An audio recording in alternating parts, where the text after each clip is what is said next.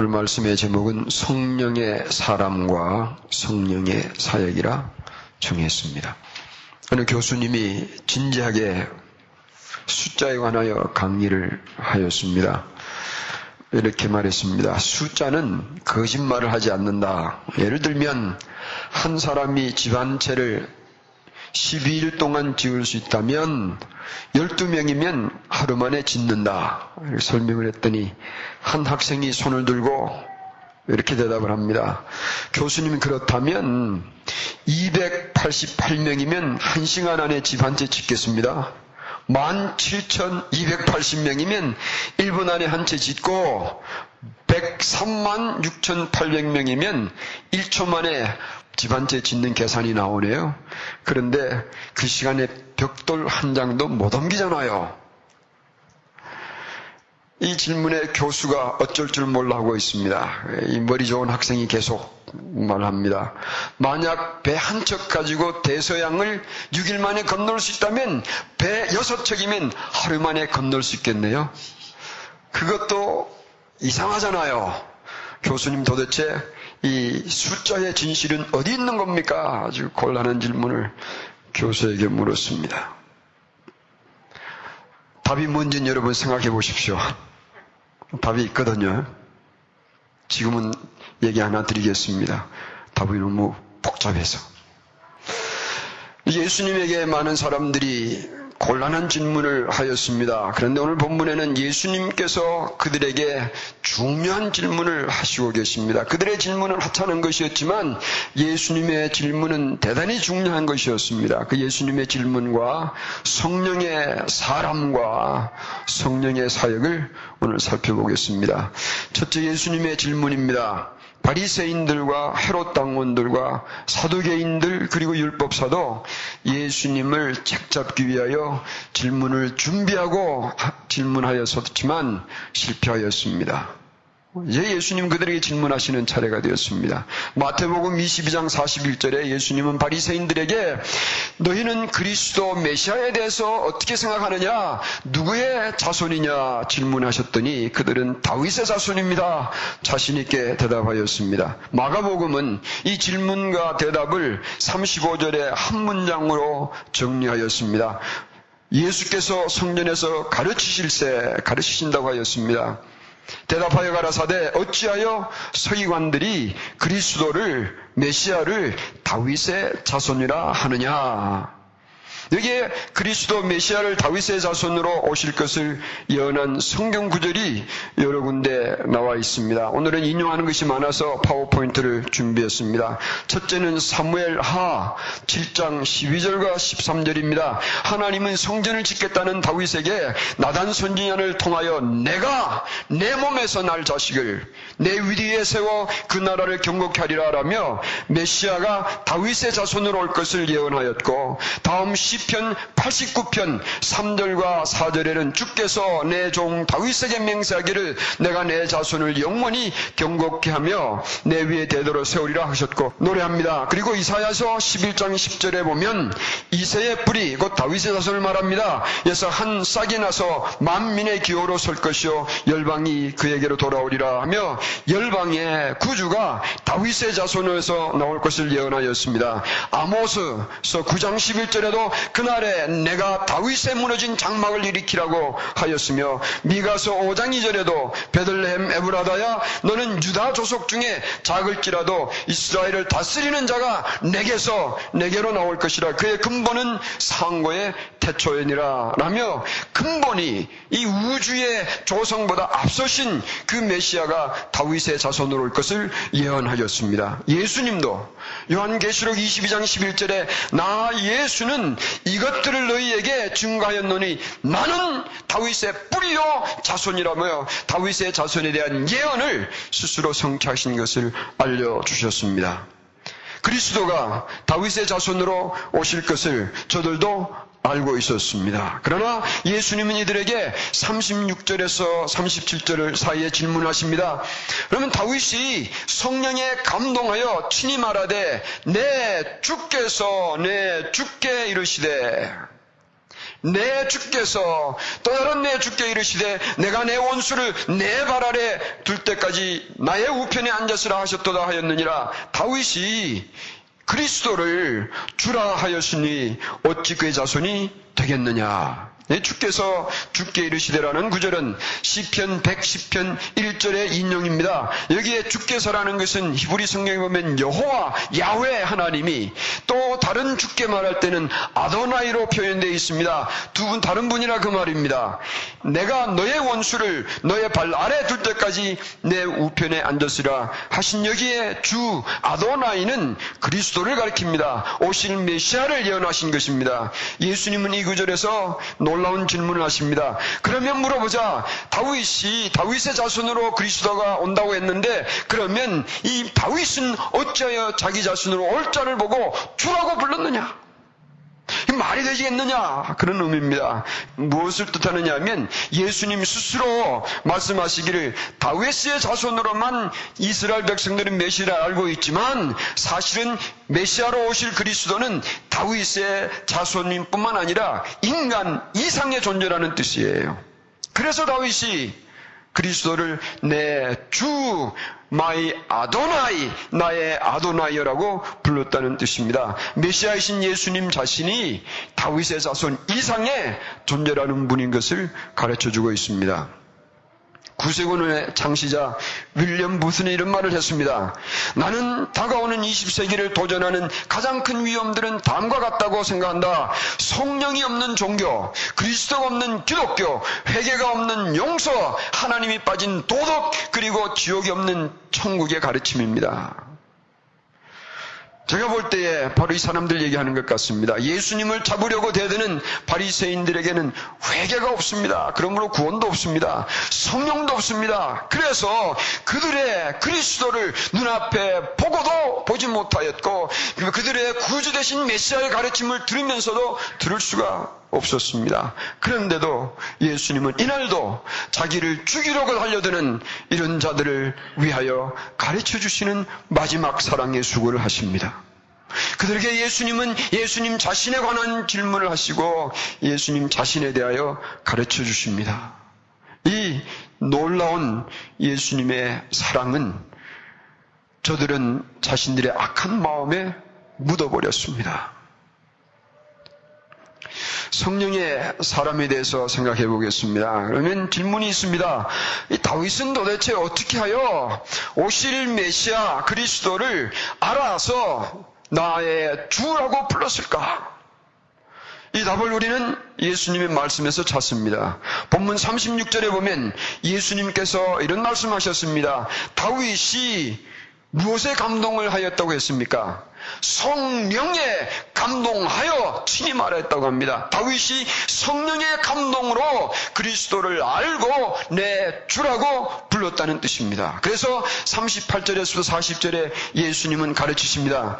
긴 옷 입고 다니는 것과 시장에서 인사받는 것과 회당에서 높은 자리와 잔치의 상석을 원하는 서기관들을 삼가라. 저희는 과부의 가산을 삼키며 외식으로 길게 기도하는 자니 그 받는 판 결이 더욱 중하리라. 무슨 얘기입니까? 저들은 메시아와 상관없는 자들이 되었다. 그 말입니다. 이들은 겉으로는 거룩하게 보여도 메시아를 알아보지 못하는 자들이니 영이 죽은 자들이에요. 이들은 거룩하게 보여도 메시아를 알아보지 못하니 영이 죽은 자들입니다. 성경은 영구하고 가르쳤지만 그리스도를 알아보지 못하는 자들이 되었으니 이들의 영은 죽은 자들이에요. 어느 목사님이 설교 끝에 악한 자는 다음 세상에서 울며 통곡하며 이를 갈미 있을 것이라 설교하셨더니 한 악한 자가 물었습니다. 그런데 목사님 이빨이 없는 사람들은 어떻게 되는 겁니까? 목사님은 얼굴을 굳히고 대답했습니다. 이빨은 하나님이 제공해 줄 것입니다.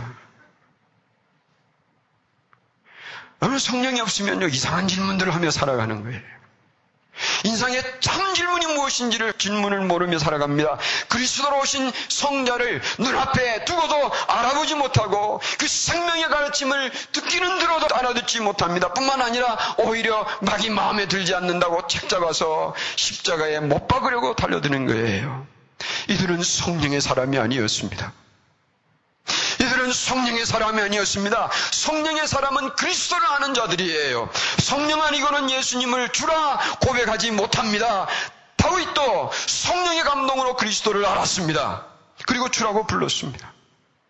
요한복음 8장 56절에 예수님은 너희 조상 아브라함은 나의 떼볼 것을 즐거워하며 보고 기뻐하였니라 하였습니다. 아브라함도 그리스도의 날을 기다렸던 것은 성령의 감동으로 알았습니다. 모세도 히브리서 11장 26절에 보면 그리스도를 위하여 받는 능력을 애굽의 모든 부하보다 더 큰 재물로 여겼습니다. 수많은 믿음의 선지자들도 성령의 감동으로 그리스도를 믿고 사모하였습니다. 성령의 사람은요, 아기 예수님이라도 알아보았습니다. 누가복음 2장 27절에 보면 성령의 감동으로 이 노인 시므온은 아기 예수님을 보고 그리스도임을 알았습니다. 그 품에 안고 찬송하였으며 과부된 지 84년 동안 성년에서 기도하며 지내던 백세된 노파 안나도 아기 예수님을 보고 성령의 감동이 있어 구주요 메시아인 것을 알아보며 이스라엘의 구속자이심을 노래하였습니다. 로마서 8장 9절에 누구든지 그리스도의 영이 없으면 그리스도의 사람이 아니라 하였습니다. 뒤집어 얘기를 하면 그리스도의 사람은 성령의 사람이라 그 말입니다.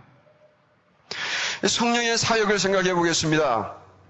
성령의 사역, the ministry of the Holy Spirit. 성령의 사역은 구약 시대나 신약 시대나 오늘이나 변함이 없습니다. 사도행전 28장 25절에서 26절을 보면 자기가 전한 예수님 믿지 않는 유대인들을 보고 성령이 선지자 이사야로 너희 조상들에게 말씀하신 것이 옳도다 일러스되 이 백성에게 가서 말하기를 너희는 듣기는 들어도 도무지 깨닫지 못하며 보기는 보아도 도무지 알지 못하는다 하라 하신 이 말씀은 이사야서 6장 9절의 인용입니다. 성령이 이사야에게 말씀하였다 했는데 이사야서 6장 9절을 찾아보면 이렇게 기록되어 있습니다. 여호와께서 가라사대 여러분 사도행전에는 성령이 말씀하셨지만 구약 성경의 이사야서에 보면 여호와께서 말씀하셨다고 기록되어 있습니다. 또 히브리서 10장 15절과 17절을 보면 또한 성령이 우리에게 증가하시되 주께서 가라사대 그날 후로는 마지막 부분으로 갑니다.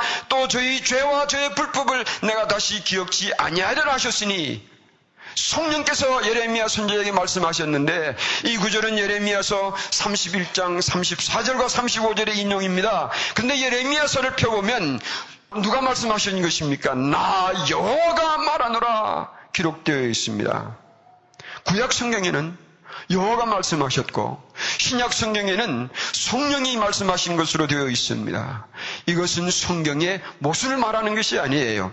성부 하나님은 구약 시대에도 성령 하나님을 통하여 인간을 구원하러 오실 메시아를 증거하여 주신 것입니다. 구약 시대의 선지자들과 믿음의 증인들에게 구주로 오실 메시아를 대하여 예언하신 분과 가르쳐 주신 분은 성령이세요. 아브라함도 성령의 감동으로 그리스도를 기다렸고 모세도 성령의 감동으로 그리스도를 위하여 40년을 광야에서 감당하였고 다윗도 성령의 감동으로 구주로 오실 그리스도를 예언하는 노래들로 10분을 채웠으며 이사야서 예레미야 다니엘 수많은 미과 같은 선지자들도 성령의 감동으로 그리스도로 구주로 오실 그리스도를 예언하고 선포하였습니다. 여러분 성령께서는 오늘도 그리스도를 우리에게 증거해 주시기를 원하십니다. 오늘 우리가 성령의 감동으로 예수님이 우리의 구주이심과 하나님을 믿게 된 것을 믿습니다. 이런 글을 적었습니다. 내 속에 예수님을 사모함이 있으면 성령의 감동입니다. 내 속에 예수님을 믿는 믿음이 있으면 성령의 선물입니다. 내 속에 예수님을 찬양하는 감격이 있으면 성령의 은혜입니다. 내 속에 예수님을 바라는 소망이 있으면 성령의 사랑입니다. 내 속에 예수님을 구주로 믿는 고백이 있는 것은 성령의 마음입니다. 내 속에 예수님을 전하고 싶은 욕망이 있으면 성령의 역사입니다. 처음부터 처음부터 성령님은 그리스도를 증거하였습니다. 구약 시대나 신약 시대나 변함이 없습니다. 예수님은 요한복음 15장 26절에 내가 아버지께로서 너에게 보낼 보혜사 곧 아버지께로서 나오시는 진리의 성령이 오시면 그가 나를 증거하실 것이라고 말씀하셨습니다. 성령의 사역은 지금도 불변합니다. 성령 사역의 일관성에 consistency of the ministry of the Holy Spirit 변함이 없습니다. 그게 뭐냐면 그리스도를 증거하는 거예요. 그리스도가 핵심되지 않는 성령 사역은 없습니다. 반복하겠습니다. 그리스도가 핵심되지 않는 성령 사역은 없습니다. 다시 말하면 그리스도가 핵심되지 않는 사역은 참 성령 사역이라 우리는 할 수가 없을 것입니다. 그리스도를 증거하는 것이 성령 사역의 핵심이에요. 그렇다면 왜 성령도 예수님이요 성령도 예수님인가? 우리 구주 예수님에 대해서 다시 한번 생각해 보기를 바랍니다. 성령의 감동을 받은 자들은 그리스도를 알고 믿고 증거하였습니다. 성령에 충만한 자들은 아브라함처럼 모세처럼 다윗처럼 이사야처럼 사도들처럼 바울처럼 예수님으로 충만했던 사람들이었습니다. 우리나라의 짧은 교회 역사에도 이 우리나라의 교회 역사를 아름답게 수놓았던 수많은 믿음의 선배들도 예수님으로 충만한 사람들이었습니다. 주기철 목사도 예수님을 위하여 감옥에서 목숨을 내놓았고 최봉성 목사님, 김익두 목사님, 손영원 목사님과 안희수 선생님과 수 많은 증인들이 예수님을 위하여 생명 걸었고 예수님을 증거하는 일에 인생과 목숨을 걸었습니다. 왜 이토록 예수님인가? 내가 너의 원수를 너의 발 아래 둘 때까지 나의 우편에 앉았으라 예수님이 인용하신 이 시편 110편 1절은 부활하신 예수님께서 승천하신 것에 대한 예언을 노래한 것입니다. 예수님은 오늘도 하나님 우편에 앉아 계신 분인 것을 성경은 우리에게 증거하고 있습니다. 몇 군데를 찾아봤습니다. 히브리서 10장 12절에서 13절을 보면 오직 그리스도는 죄를 위하여 한 영원한 제사를 드리시고 하나님 우편에 앉아서 그 후에 자기 원수들로 자기 발등상 되게 하실 때까지 기다리시나니 골로새서 3장 1절입니다. 너희가 그리스도 함께 다시 살리심을 받았으니 위의 것을 찾으라 거기는 그리스도께서 하나님 우편에 앉아 계시니라. 고리도전서 15장 25절 저가 모든 원수를 그 발 아래 둘 때까지 불갑을 왕노릇 하시리라. 하나님 보좌 우편은 오직 성자 예수님만이 계시는 곳이에요.